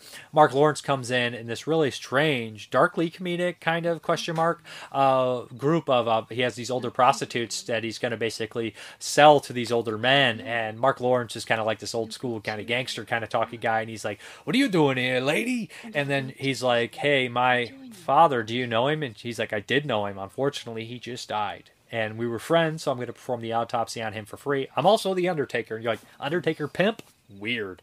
Um, so that what follows is she goes to uh, look at the body, and it's Edmund O'Brien, and he's not dead? Question mark. And he comes to life and starts to attack uh, Marc Lawrence. Uh, the narration kind of spoils everything. I mean, they could play this a little bit more. Kind of, is it in their head or not? But what happens is we get this strange thing of uh, Edmund O'Brien and his daughter kind of having this relationship, and there's this beautiful scene where there's this dance session with Michael Pataki there, and it's just such a weird, uh, crazy scene. And uh, it's just I love the relationship that she forms with her father even though it's dark and twisted and and it's all kind of fucked to be honest. But of course, the uh, fiance comes in the situation, and he's kind of found somebody else, and which which shows you like the real stars and the real characters I like in this movie are Edmund O'Brien and the lead actress and Michael Pataki and Marc Lawrence. They're so much more interesting than we have those characters on the side who's like, I'm your typical good doer, kind of vanilla milk toast guy, and here's this new girl I'm interested in. It's like a lot of that stuff. It's like if we cut that, this would be a better movie. I don't know how you do it, uh, but it just makes her uh, situation even more tragic, to be honest. Anyways, I like the film quite a bit. Um, it is a psycho riff. It's enjoyable and weird and kooky, and I like the southern kind of feel to it. Anyways, Dream No Evil, uh, good stuff. I like the music too. Music sticks in your head. It's got some nice features on here, like I mentioned. We have uh, brand new audio commentary with Kat Ellinger and Samm Deighan, uh, Melancholy Dreamer, a newly filmed video appreciated Dream No Evil by actor uh, author Stephen Thrower. Hollywood After Dark, the early films of John Hayes, 1959 to 1971. Brand new video essay by Stephen Thrower, looking at director John Hayes' filmography leading up to Dream No Evil. Edmund O'Brien, an actor for all seasons. Writer Chris uh, Poggiali on the uh, prodigious career of celebrated character actor Edmund O'Brien. Archival audio interview with actress Ruth Rue McClanahan, the Golden Girls, discussing her many cinematic collaborations with the director John Hayes. Reversible sleeve featuring original and newly commissioned artwork by the Twins of Evil. Um, another cool movie. So, anyways, uh, Dream No Evil much better than its reputation. You look at Letterboxd and it just doesn't have the, the, the rating I think it deserves. I think it's an interesting, cool movie. Uh, totally up my alley. I like these psychological horror films, whatnot. Okay, this next one from 1970 is uh, Ritual of Evil. Now, this is a double feature on this disc. I did not get a chance to watch Fear No Evil. I will watch it next week. It's from 1969. This is Ritual of Evil. This is a pair of TV movies, both starring uh, Louis Jourdan, who is from us, from us uh, kind of genre fans. He's in Swamp Thing as Doctor Arcane, um, and The Return to Swamp Thing. So he stars in these movies, and he's kind of this, uh, this like kind of a psycholo- the psychiatrist who's obsessed with the occult, and he kind of solves crimes. And originally, Fear No Evil was like a made for that, and it was going to be a TV series, but they didn't get that. But they got a sequel, Ritual of Evil, which was made in 1970. Um, and I'll probably be fairly brief with this movie. Um, I got to give it up to Kino for remastering these movies wonderfully. Ritual of Evil looks so good; it looked amazing. Um, and the cinematography in this movie, I'm like, are you sure this is a TV movie? Because fairly uh, quick in the beginning of the movie, we have this wonderful shot of uh, Jourdan kind of wandering out to the backyard and looking on the outset and seeing like the beautiful ocean. And we pull back and we go farther back, and pretty soon we're like on the other side of like this giant this ocean coast, and it's just it's a wonderful shot. Uh, the tracking shots are good in this. I was just like the cinematography in this movie is so much better than a TV movie from 1970. I, w- I wouldn't expect it. I really wouldn't. It, it really looks great. Um, so, kind of follow the story here of Louis Jourdan. Um, essentially, this uh, young woman kind of washes on the shore. She's dead in a mysterious circumstances, and uh, he kind of gets involved because he was her doctor or something related to the family in some kind of way. So he gets into the situation, and there's an, a sister who's kind of going to take care of um, uh, her daughter, or there's like an aunt that's going to take care of uh, her the, the, the sister of the girl who died, and she has a kind of a fishy husband. And there's somebody kind of on the outskirts of their family that's very friendly with them, who's a photographer, a fashion photographer. And uh, pretty soon there's this weird kind of emblem that everybody kind of looks at. Of uh, it's the god of uh, lust, a Greek god or Roman god, whichever. I think it's Greek. That everybody kind of uh, seems to look at and kind of get hypnotized by. And we realize quickly that someone's performing these witchcraft kind of deals and, and having these people have nightmares, and there's people ending up dead and mysterious circumstances, and it's up to Louis Jourdan to try to figure this shit out before anyone else is killed. Um, yeah, this is a decent movie. It's very talky. Um, there's lots of kind of just mystery kind of things trying to figure out, talking to colleagues and walking and talking, and well, this thing happens and this happens, and there's lots of weird flashes. And but uh, the real kind of highlight to me is the beautiful cinematography, and it kind of gets a little crazy at the end. All in all, it's a decent uh, kind of TV movie. Uh, so yeah. Um, anyways, I'm definitely going to check out Fear No Evil, which I really really would have liked to watch first because it's supposed to be the first one. Um, but I, I did kind of give it some gl- a glimpse right away. And again, the cinematography is good, but the cast in that one's really strong. Anyways, uh, yeah, I thought this one was a decent TV movie. Not amazing, but kind of interesting. And again, a movie about the occult and cults and rituals and, and stuff like that. So big, big themes in 1970. Okay, the next one from 1970 is Robin Redbreast. And this is a BBC movie. This is a, got a good reputation. I know a lot of people would say this predates Wicker Man. Again, they would say that. possibly Wicker Man kind of lifted some, uh, you know, got some inspiration from this one, uh, and it, it, reminds me a little bit of Crowhaven Farm at the same time so we have this this woman middle-aged woman who's going through a divorce. She decides to kind of move to this isolated kind of summer cottage that her and her husband had and kind of live there. Uh, right away uh, her friends kind of keep contact with her but she starts to kind of um, meet some of the locals and they're very strange like this maid who's always saying these strange things. And one day she kind of stumbles across this young man who's just kind of practicing martial arts in the wilderness in his underwear. And although he seems kind of dumb and weird she's as a physical attraction to him and that kind of starts a shaky relationship. But strange things just start to happen to her all the time, and and there's just this weird kind of like brief glimpses of a story in this in this town's past. And there's a strange kind of scholar guy who's always around, who's got these glasses, and he's always saying kind of off the wall shit to her. Um, and there's a, um, a somewhat iconic nightmare scene that I think kind of pushes this one forward um, to kind of give a lot of people the memory. And it's the cover of the movie, whereas the the the kind of scholar has these weird kind of glasses on, these kind of that make him kind of look almost like a bird, like plague bird or something like that, which is kind of interesting. But the ending, uh, it definitely has that kind of theme of you know rituals and uh, old beliefs and everything like that. It's a fairly short movie um, and is dark. It's black and white and has a dark ending. Uh, pretty much all the violence and that kind of stuff is off screen, being a TV kind of made for BBC deal. But it's an interesting movie nonetheless. It's uh, going to be in that folk horror box set from Severin Films, and it's another one that I would definitely have to watch from 1970, as it is kind of a, a staple and a popular movie, and another one that kind of you know has that full core kind of superstitious stuff, which is a huge reoccurring theme in 1970 movies. Almost all of them have it. Okay, the next one is kind of a strange, kind of an odd duck for 1970, and this is Blood of the Iron Maiden. And this is more of a comedy film. The score and the sound effects and stuff would suggest, more so the score, uh, would suggest that this is like a TV comedy movie. Like it plays like a like a '60s, like '70s uh, spy movie at times. Like weird kind of deal. Um, so it stars John Carradine, who this is the last horror film I had to watch for John Carradine. I made sure I, I made sure I hit all the big guys horror movies this year. John Carradine, Christopher Lee, Peter Cushing. I was like, there's no way it's a price. There's no way I'm not watching all their movies for 1970, and they all had like three three or four a piece, so you got to get them all. Um, so uh, he's not the main star in here. He's more of a side player, but he's very funny, very funny role. So the opening of this film is uh, basically there's this young actress. She's out there looking for a role, and she ends up getting involved in this really weird kind of like um, uh, casting call where like it's this director and this cameraman that are really kind of perverse, and the, the director's really, really larger than life character, and he's very like evil and funny. And if this was made by Tim Burton, I would bet a million dollars it'd be Glenn Shadix.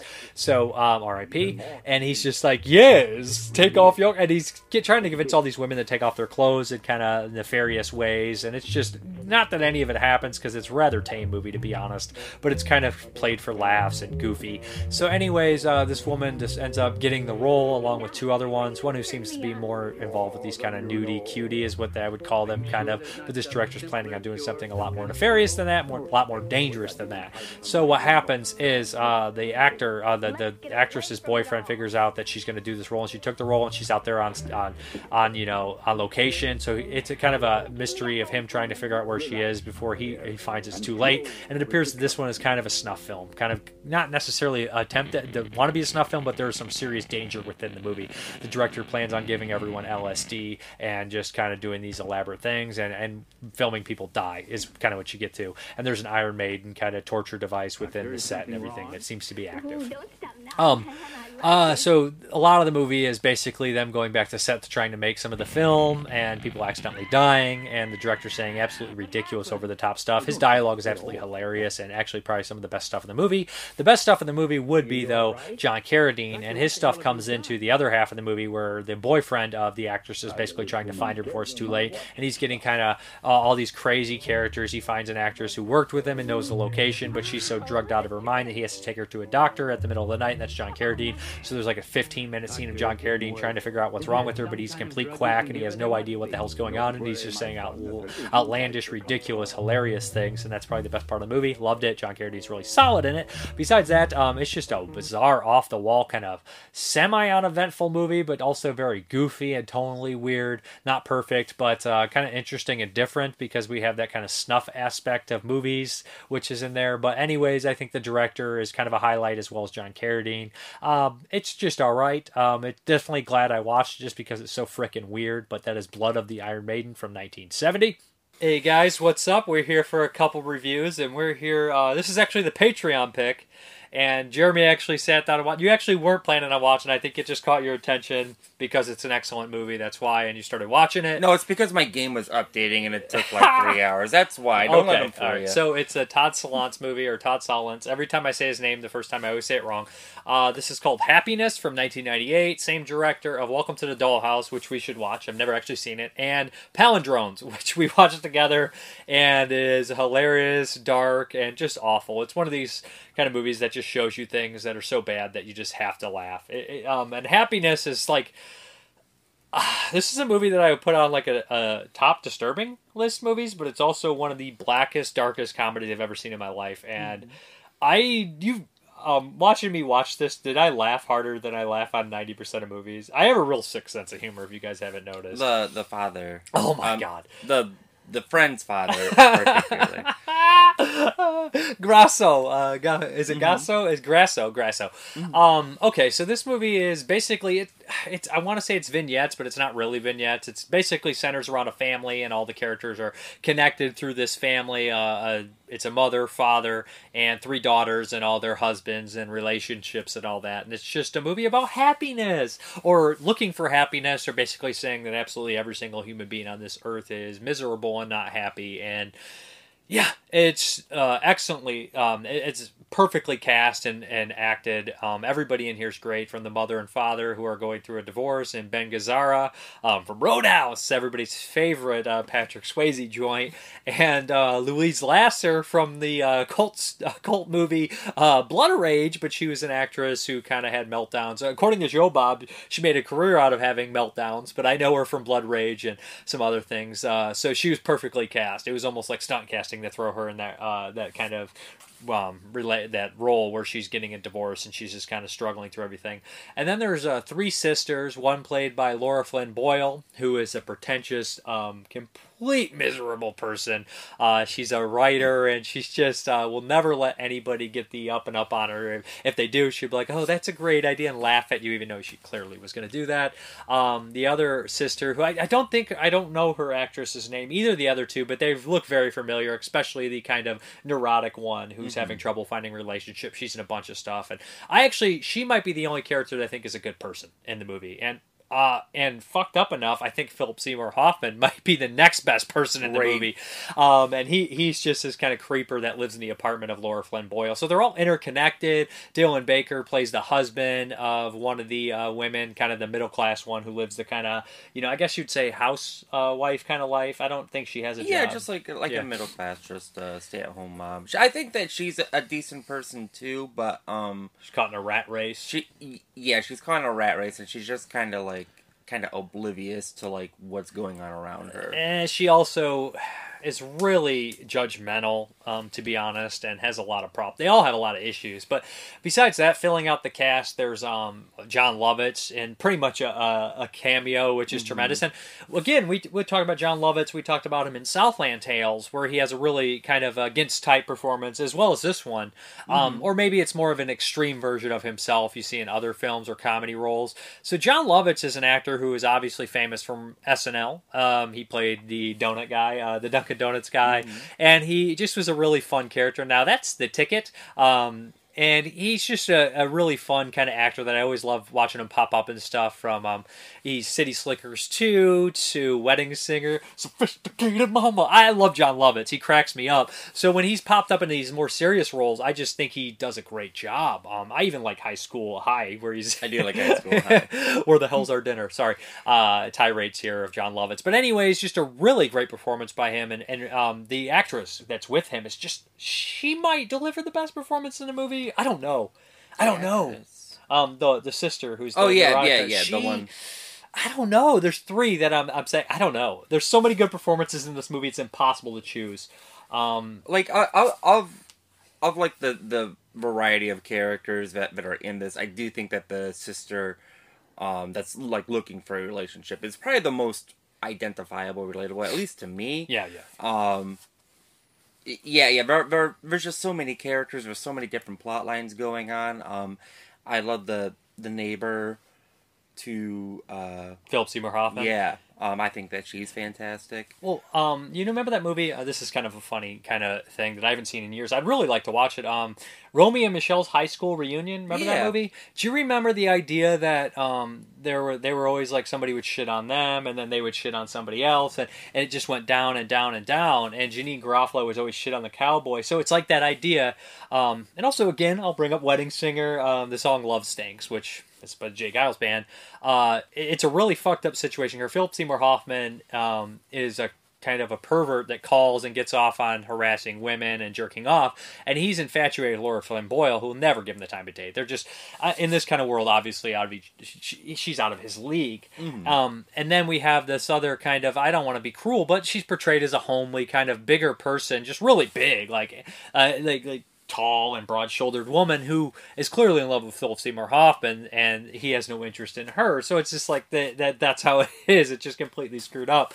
But their interactions are great too. And at first you think she's this kind of sweet woman just looking for love, and then that's how everything is. You, these different kind of you go under to that uh, that um, suburban life, or not even suburban because this is city life, but just that middle class or these people, and then you see who they really are, and everybody's got these nasty dark secrets, and just there's no happiness, even if they are smiling on the outside.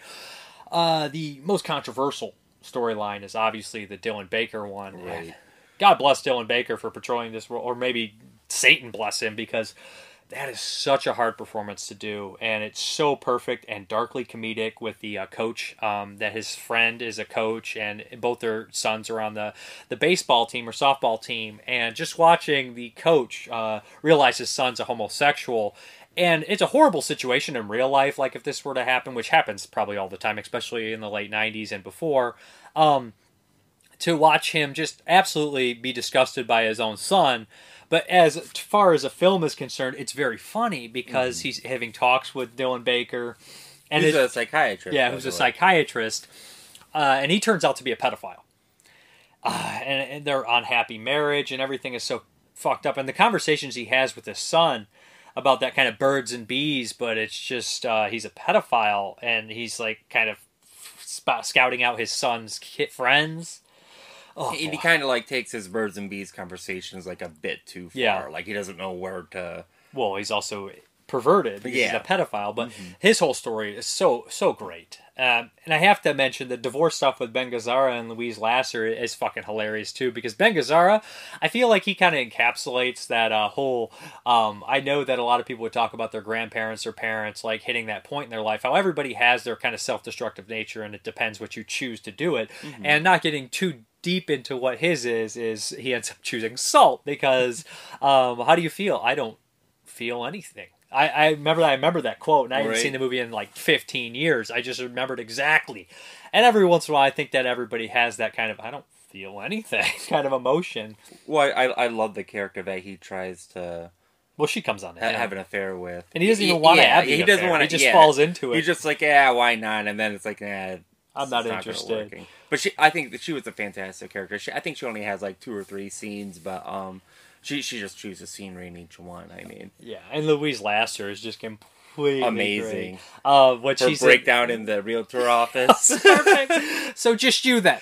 yeah, Oh, and the and the work uh, situation where like, do you remember Gary? Is it Gary? He's like that. Uh, then they keep guessing this guy who worked there who Yeah. died, and they're just like uh, a Hispanic guy with bad skin. She's like, yeah, sure. Like that's Mm-hmm. exactly what you do because at the end of stuff, people barely remember. Like they brought up, I brought up a coworker joking around. Um, I don't even want to say how tasteless we are at work, but and I mentioned this person. Somebody's like, I don't remember that guy. Like uh, it's just the dead on truth. Like or you'll you'll get a message from somebody and you're like, I remember when you messaged me or something, but I don't remember at all. You're not in my mind until eventually I see you, and then I'm like, oh yeah, that guy, that Right. person. But yeah, this movie is uh, perfect. Dark humor is, is amazing, and I literally I almost cried uh, again rewatching the scene with the coach when he's like, "You think I should get him a professional?" He's like, You know, Like like, a- a, hooker. he's like like a hooker, and he's like, he's eleven. He's like, you're right. It's probably too late. And then he's like, Dad, Dad, can I stay? Can I stay the night at his house? He's like, whatever. I don't give a shit. and he's like, he's just whatever. I don't give a shit. Uh, I, I love this movie. I think it's perfect. I think uh, Palindromes is perfect. I prefer Happiness over Palindromes. I think. I like palindromes a bit more, but I think I, I, I like what they did with like the main character, like swapping her. That was a very interesting movie. it's Um, more interesting filmmaking, right. I guess you'd say. Maybe, yeah. I mean, I think that this one is e- the happiness is probably easier to like follow and watch than what palindromes is, just because you're not swapping a main Yeah. character every chapter. Um, and it's the same character, it's just a different actress, so I, I think it can take some time getting used to. Um, but no, th- this one is really good. It's really enjoyable. I'd never seen it before this. Um, I had heard of it, but I just never sat down to watch it. Your shit. I'm champagne. Oh, I have seen that scene. I love that part when he's literally like that. What was it? An ashtray or something? He's like, "This is like for an someone- ashtray or yeah. a bowl, or He's like, "This is for someone who loves me." This- it was it was altogether pretty good. Uh, if I had to rate it, I'd give it a perfect. Perfect. Nothing wrong with it. I give it Ten like out of ten. I like a four out of five. Ten out of ten. Ten out of ten. Love it. Okay, so this is for a blind spot. You picked this one. Both of us hadn't seen it. And this is because we watched that Cat 3 documentary. I knew about these films, but this one caught your attention. That or, and Sex and Zen. I think it was both of them, a little bit of both of them, how Yeah. wacky they looked. Um, they're all Cat 3 movies. Um, that was uh, by Calum Waddell, I believe that documentary was. And it was on the Untold Story Blu ray, which is a great little doc and a great movie if nobody's seen it. Uh, pretty much king of the Cat 3 movies, I would say, is Untold Story as far as horror oriented stuff is concerned. So this one is Erotic Ghost Story. It, there's a whole series of these. And this, uh, yeah, it was made in 1990. It's by, uh, I want to say his name is, uh, is it Ringo Lam? Well, anyways, if I'm mistaking his name, he is the director of The Cat, which is a bonkers movie from the early 90s. Uh, Cat 3. Is it Cat 3? Uh, Probably not, but it's not as violent or as sexual, I don't think. But he also did Story of Ricky or Riki-Oh, which is an excellent movie. And uh, he has another kind of heavy hitter. The Seventh Curse is another one he did. Anyways, this guy is just, um, he kind of is an expert at over the top insane cinema. I think Story of Ricky is fantastic. I love that movie from 91. I think The Cat is excellent. And um, Erotic Ghost Story, I really didn't know what to expect. If it's going to be more horror, more kung fu, more action, more comedy, more exploitation. It's more everything. It's a little bit of everything. So go Yeah. ahead and take it over how if you want to give the plot and everything. Oh, um, so what is the plot? Um, we essentially have three sisters, um, that kind of like move into a town, and you find out that they're like half animal, half human, and that Demons, I think. maybe demons, um, and that it they have to um be good and virtuous for like a certain number of days, and if if they're not good and virtuous, then they will turn back into the animals or monsters that they came from. So, you know, they end up falling in love all with the same guy, and turns out he's a heck demon too. Well, that was a spoiler. that, that literally he- happens like 40 minutes into the movie. Right, You realize it. and uh, so he ends up, then you know, then they have like a Power Rangers battle at the end. It's it's simply fantastic. Um, I love that he's got three heads. When he, Yeah. he turns into Man-E-Faces for Mass Universe, something with these three heads. Um, and it's really kind of great too because if anybody, it kind of like the fight scenes are you know obviously like kung fu Shaw Brothers style fight scenes, but more so in line with something like um the evil. What is that one? The Evil Dead, the Holy versus the Evil Dead, Holy Evil Dead from '91, the crazy one that is like that, where they. But anyways, it, the opening of the movie, like the 1st ten minutes, is really funny. Where um this the, one of the sisters beats up these two assholes that are trying to like look for some buns or some some, some that's like a big thing and pork buns or whatever the fuck. Um, and she beats them up, and they come back to get revenge, and she plays this vicious prank on them where she like uh tricks all these guys into like thinking they're having these relations with these beautiful maidens, but it's really just zombies or Right, like just like corpses, corpses and they and- have like this pudding goo coming out of them. It's hilarious. You know, I think so they get all scared. Um, uh, and then it it goes like like I I call her the main sister, but she's like I think like the older one. She's the most noble one. Right. Um. So she goes into a temple, and that's where she sees like like this deity of like multiple heads, and she's like, "Oh, he's handsome." And then um, a priest stops her and he's like, you know, you can't be coming in here all lusty, especially if you're like a half fox. So uh, get out and don't let that happen again. And that's where we get the plot of the story from. Um, there is a a scene where all three sisters are meditating, and it shows the dreams of two of them. One of them involves them finding like like the scholar, the poet that Yeah. ends up being like you know like the Which main you really don't interest. expect. You think he's going to be a good guy.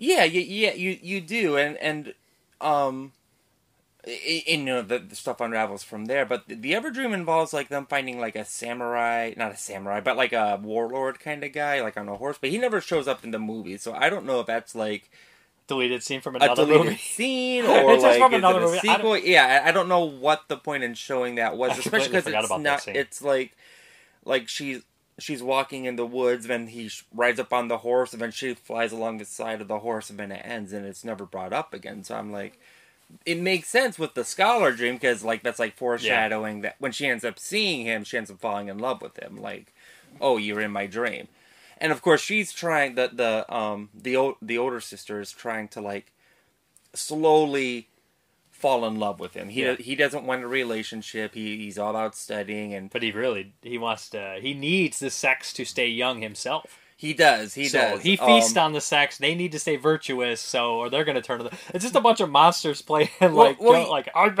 yeah, but, but but it's it's like a weird like plot though, like because he he he's all nervous around her. He he doesn't have any interest. She's trying to be like like traditional and formal about it, and then the other two sisters get nosy, and so they go up and they get like they they just start fucking them.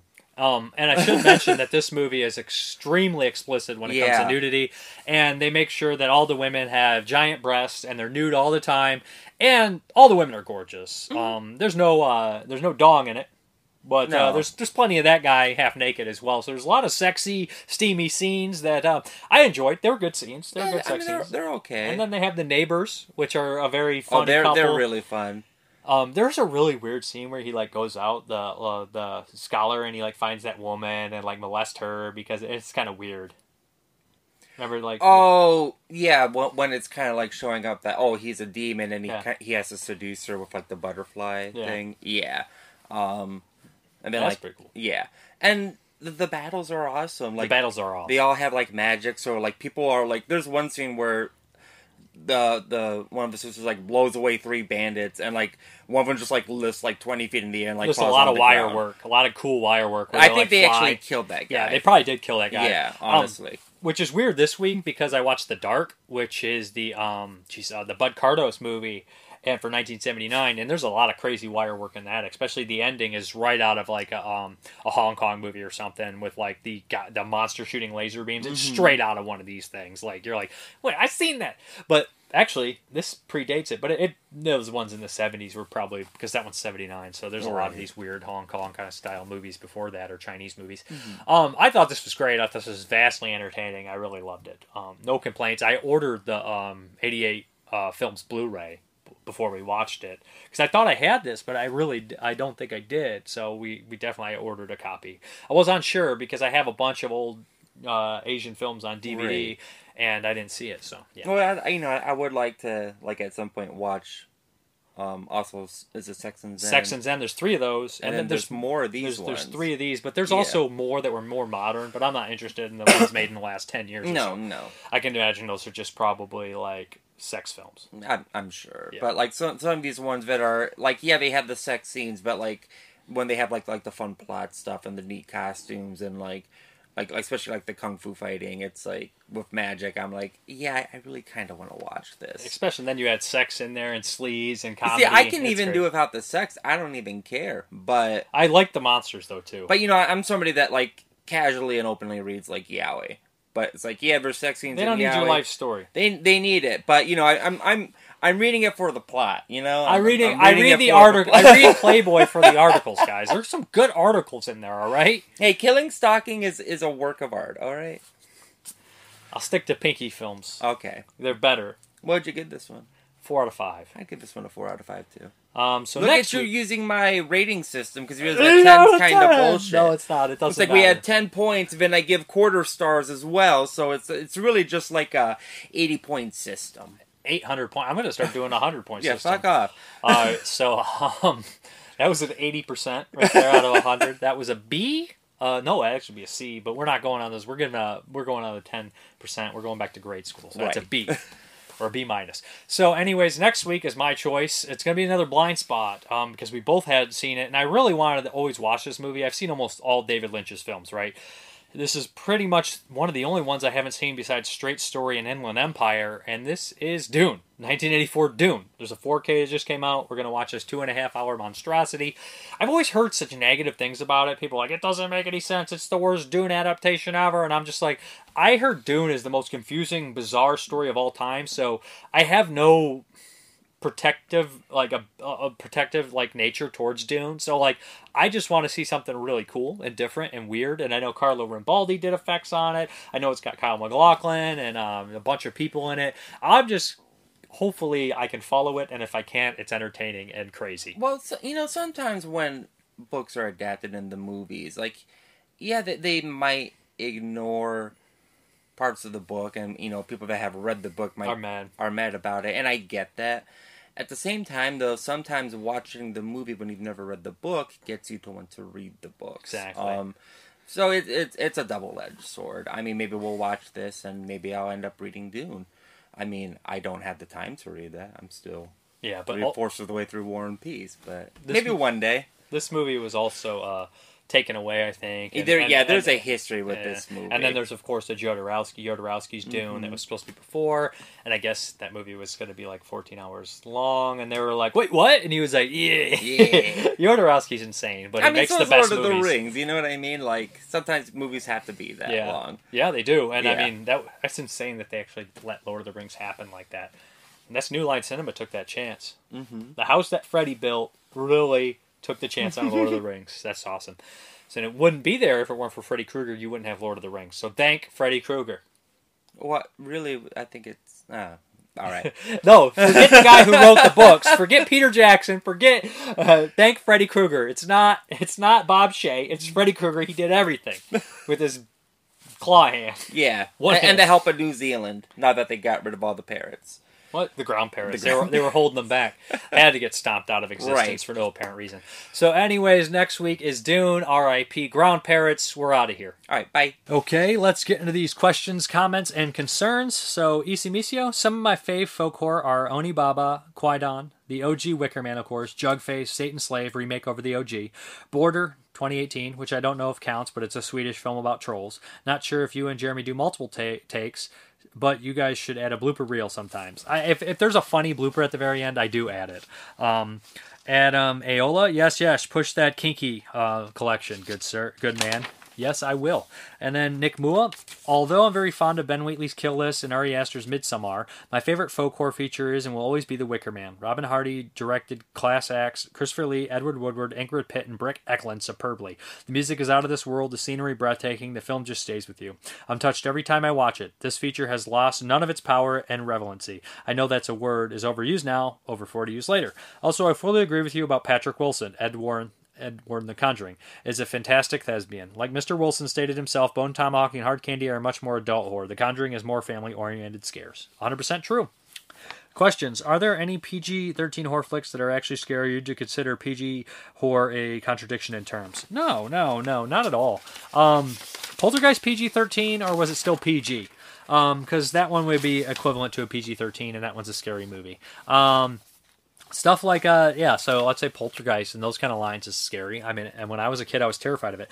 Will you be reviewing the folk horror documentary included in the Severin set if you have the time? Yes, if I have the time, I'd like to review the entire box set. That's going to be difficult though. Have you found out which one is uh, the slutty tank top? Will copies become available in Mr. Parka's online store? I have no idea what he meant by slutty tank top, but it's crack cracks me. But I wear tank tops because I just. Uh, I know it's kind of I like the tank tops; they're comfortable, and I wear shorts whenever I can. I know it's like scrubby, but I mean I don't go like out to like eat to a fancy restaurant in a tank top and jean like, and and, and shorts. I'll, I'll dress up if I have to, but most of all, I'd like to wear a tank top and some shorts. So um, yeah, uh, Mark, no, I'm not having an online store. Mark Jones at large. The Kinky trilogy looks super interesting, right up my alley. I love gang films. Deadbeat at Dawn is one of my favorites. I love Deadbeat at Dawn. George Hilton, favorite folk horror film would have to be Robin Hardy's 1973 film The Wicker Man. Outstanding performances by Christopher Lee and Edward Woodward. I enjoy the stranger in a strange land aspect to it and the film's final twist. Recent years, the, I really love The Witch. I think it's one of those fave horror films from the 2010s. David Scott, great reviews as always, and you're killing it with the 1970 watches. Cheers for the shout out. No problem. I totally agree with your thoughts on Sinister, though. I find the characters very dull and have no sympathy or emotional attachment to them. Good to see the love for the Babadook. Last week's question: one performance which I thought was great, and this is more for you, Jennifer Carpenter's Jennifer Carpenter's performance from Exorcism Emily Rose. You know how I feel about that movie, and her performance is amazing. I'd say The Witch, but that is also one of my favorite uh, all time favorite movie favorites now, and also Kill List. He's basically mentioned those as folk horror. Incarnate, wow, that's crazy that you never seen the original. Just figured you'd come across it at some point. I seen the original airing at a two part miniseries on TV as a wee lad, and it messed me up. He's talking about Salem's Lot. I was used to hammer horror, hammer vampires up until then, but the vampires in Salem's Lot just seemed way more sinister and terrifying. Being naive and underexposed kid I was, naive, you should definitely watch both. See the original first, of course. DJ Boy three two seven five, Dave, hundred percent, you are the best reviewer on here. I really enjoy your videos. I know I don't comment a lot, but I'm always watching. I agree that The Babadook is a great film. I've always loved that film and never understood the hate that it garners. Great review of Under the Skin. You broke it down, shining a light on the meaning of the film better than anyone else that has reviewed it. Take care, my friend. Thank you very much. Like I said, I, I listen to smarter people than myself.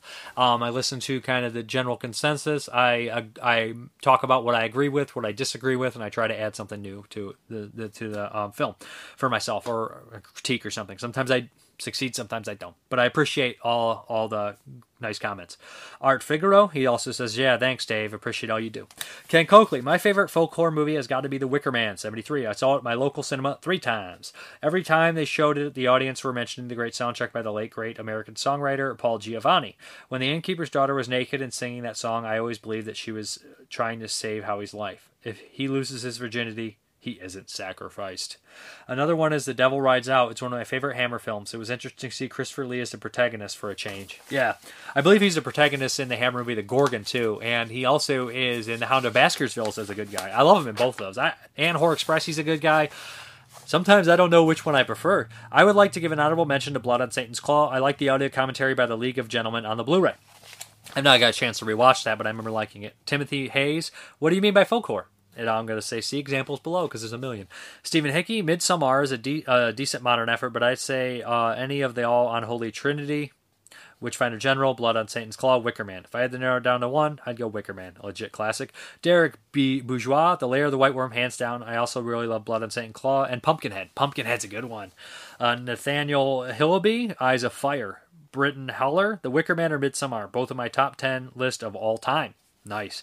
Tom Lee Rudder, shout out to my own film, Bella, in The Witch Elm, if you want more underground but legit slice of folklore.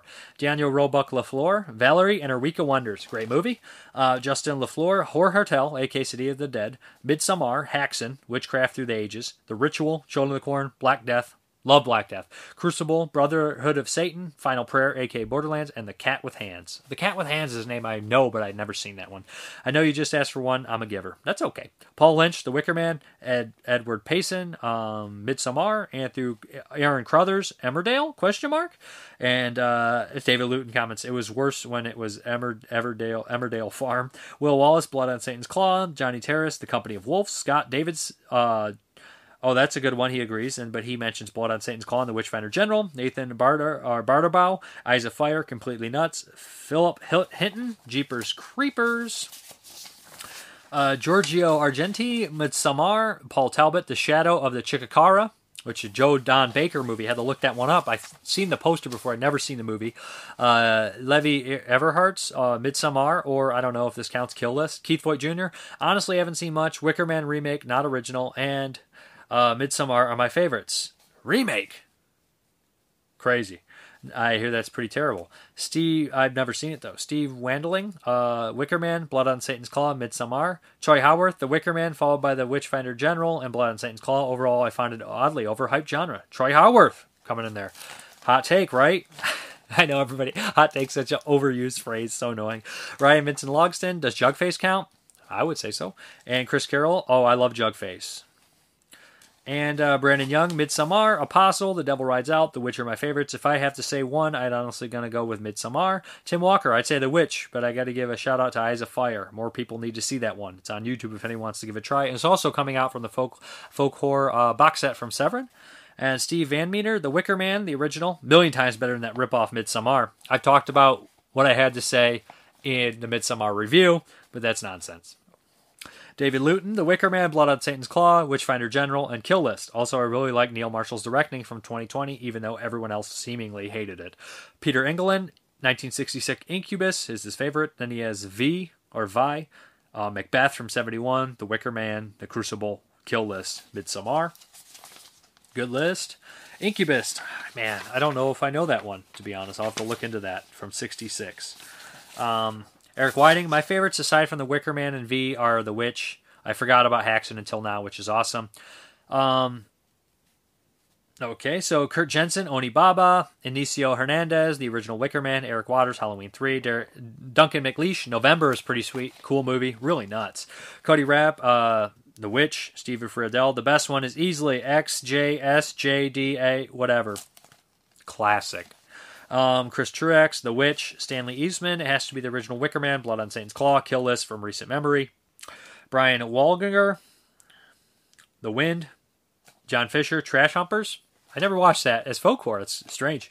Cody Gearhart, um, Vanilla, It's Midsommar. Donald a Farmer, Dr. Phibes. JP Andricka, Plaguetown, The Wicker Man slash Tree, The Minotaur, Blood on Satan's Claw, Midsommar. Zach Hill, Mark of the Devil Count. Best I got at the moment without repeating someone's. BJ Colangelo, without repeating others, The Wretched, The Ritual, The Commune, Jugface, Valerie, Valerie and of Wonders, Daniel Didia, The Wicker Man, or if Virgin Spring counts, Def Kill List, Shane Glass, The Guardian, does that count? I mean, it counts as much as you want it to. Lee Russell, Kill List, The Stone Tape, In the Earth, Kevin Keegan, The Wailing, Jesse Bird. First that comes to mind is The Wicker Man, uh, Ken Cosner, The Wicker Man, Matthew L. Furman, Wish, uh, Kill List. I almost said Wish List. That's definitely not it. So, anyways, I guess we're going to get into the question of the week. This one's just off the top of my head. And I want to know not what your favorite label is, but what label do you have the most from? Um, for me, it's got to be Arrow, Vinegar Syndrome, or Scream Factory. Not your or Kino, one of those four. Not your favorite. Which one do you just have the most from? It could be any label. VHS, I have a DVD, Blu-ray, 4K. Let me know. So before we jump into the update, I'm going to draw five names for the Patreon guys. This bag is getting fat. Um, so five names. Mix it up. See what we're going to get. First up, we got Eau Claire, and it is The Craft from 1996, which I haven't watched in 100 years. 120 years to be exact. Um, next is, what do we got here? We got Jason Willard, A Star is Born, the 2018 version, which would be interesting for me to cover. Um, what else do we have? That's two. Oh, Tom Brooker, The Crush from 1993. I've never seen that one. Uh, we got four here. Dan the Cameraman, Clint Eastwood movie I've never seen. Maybe I'll do Tightrope. Maybe I'll do something bigger. I don't know. He said it can be directed or acted. Doesn't matter. So what's next? Let's get one from the bottom. Break up some of these in here. Which is one right from the top. I just put it in. Uh, Nick Mua, The Hills Run Red by Dave Parker. So that's the five movies. Zip that bag back up. And then we're going to hop into the update. Okay, let's start this update uh, with the book Murder by Design The Unsane Cinema of Dario Argento by Troy Howarth. Uh, yeah, so he sold this to me for a good deal. He said that he had a uh, like five with like dings posted on Facebook. Uh, he signed it for me. Awesome. I, I don't have as many film books as I would want. Um, definitely going to pick some more up. I just don't have as much time to read as I would like. But Troy Howarth is one of my favorite guys out there doing commentaries and everything like that. So uh, when I had a chance to grab this one, I, I jumped right on it. So, uh, anyways, uh, yeah, I imagine this is an awesome book. It looks great. Uh, very cool and he gave me a good deal, so I couldn't pass that up. And I, I'm always worried about buying really expensive books, like hardcovers and everything like that, because it's like, oh no, I'm gonna dent it and ruin it right away. So if there's already a little dent, which is very at the top, I'm like, okay, now I books are meant to be enjoyed and read, right? So anyways, looks awesome. Can't wait to check it out. And let's hop into the Blu-rays. First, we're going to start with the Vinegar Syndrome kind of. Well, let's start with these ones, the Kino. so basically, what we have here is some Kino ones. Uh, the six Vincent Price ones they recently just re-released. Some of these were, I think, all of them were originally Scream Factory releases in the Vincent Price sets. All of, a lot of which are out of print. Vincent Price, Elizabeth Shepard, Tomb of Ligeia, Edgar Allan Poe. Never seen this one. Uh, who directed? Roger Corman did this one uh, from '65. Uh, then we have uh, Jules Verne, Master of the World, Vincent Price, Charles Bronson. We reviewed this one, me and Jeremy. Enjoyable, fun movie. Uh, Vincent Price, is, I mean, Charles Bronson is some sort of, I think he was a scientist, which cracks me up. Then we have uh, The Raven, which we also covered. Uh, Vincent Price, Peter Lorre, Boris Karloff, another uh, Corman movie, very funny, very entertaining, from 63. And then we have The Last Man on Earth with Vincent Price, uh, Italian one, based on the novel I Am Legend, which is one of my favorite books ever. Um, yeah, and this one uh, we actually also covered as well. Great movie, great movie. Vincent Price, very fun. Uh, then we have The Comedy of Terrors. Um, again, the trio are back. Vincent Price, Pierre Lorre, Boris Karloff, and if I'm not mistaken, this is also probably uh, a Corman directed one, maybe not. Uh, written by Richard Matheson. I'm double checking here. Uh, I'm not 100% sure if he actually directed this one or not. But uh, yeah, so this is from 64, Comedy of Terror. And then last, uh, certainly not least of these six, is Theater of Blood from 1973, starring Vincent Price. This is an absolute blast of a movie if nobody's ever seen it. And there was a Twilight Time Blu-ray, there was an Arrow Blu-ray, but it's nice to have another widely available American release. Um, this is by uh, Douglas Hickox's father of Anthony Hickox's. Anthony Hickox, who would make a bunch of horror films, including Hellraiser 2 and Sundown, Vampire Retreat. So, yeah, we got some Vinegar Syndrome movies here. Uh, Tough Guys Don't Dance. Um, Frickin' Wings Hauser on there. Ryan O'Neal, Isabella Rossellini. The Cannon Group presents. That's right. Um, I'm not too familiar with this movie, but uh, it sounds hilarious. Probably just for the sheer fact this is Tough Guys Don't Dance, Cannon Group, and Wings Hauser's on the front. Gotta love Wings. Then we have Girl School Screamers, which I don't know if I've ever watched. I remember this being a Troma movie, of course. The finishing school that finished them off. That's a fun little take. Look at this guy on the side. Um, so yeah, this looks like a fun movie. Like the cover art for sure. The slip cover's pretty cool. Uh, then we have Auntie Lee's Meat Pies, which I did a VHS voyage of and figured this would never get a Blu-ray release or a DVD release. I am freaking wrong here. That's right, this is a Karen Black movie. Look at that. Uh, like I said, everybody should be in jean shorts. I said that at one point jokingly. Uh, and Jeremy said I shouldn't. I look terrible in jean shorts. Uh, okay, then we have also Michael Berryman's in this one and, and Pat Morita from The Karate Kid. This is a weird film. I can't believe that this is on Blu-ray, but yeah, it's the world we live in. Auntie Lee's Meat Pies. Then we have Terminal Island, um, which is a Stephanie Rothman movie, Stephanie Rothman movie, and I believe it is. Uh, never seen this one, so um, it's got a decent reputation on there. It's a frickin' 4K. Probably should have done this one first, to be honest. But hey, here we are. I believe Tom Selleck is in this movie, if I'm not mistaken. Is this the one with Tom Selleck? Um, anyways, uh, Terminal Island. I think I had a, a Blu-ray of it, but now we got a 4K. Very cool. And then we have um, Whatever It Takes with Fred Williamson, Don the Dragon Wilson, and Andrew Dice Clay. This is a, a video archive. Um, what else we got here? Gotta love Fred Williamson. Oh, got a nice little poster in there. Dice Man. There was a time when he was in a handful of movies. There was another one that I watched that he was in recently. Cannot remember the name. It was like kind of a thriller deal. Then here we have uh, Fantasm. Some breast on the cover there. Probably going to have to block that one out. And Fantasm rides again. I don't know if I... Oop, sorry about that, guys. I don't know if I can open and show you the rest of this one. Yeah, I guess that's not too explicit there. Probably was. I think it was. So, uh, yeah. That one might be blurred out a little bit. uh, then we have Psycho Sisters. And this is one of these movies I think that was made like in that weird kind of way. One of those ones that um, the Wave Productions, which I do not know how these movies are going to play out, but I am interested nonetheless. I just hope that like after like ten minutes they don't wear out their welcome because you never know with this kind of stuff. Um, Then we have Commando Ninja. Exactly. Uh, looks ridiculous. More destructive than a commando. More deadly than a ninja. He is the Commando Ninja. This could be fun. This could be terrible. You never are quite sure with those kind of movies. And then we have She Freak, an AGFA movie in collaboration with uh, Something Weird. This looks cool. She Freak coming may blow your mind. An orgy of evil. Uh, yeah, it looks fun. This one looks cool. Very cool. Then we have some imports.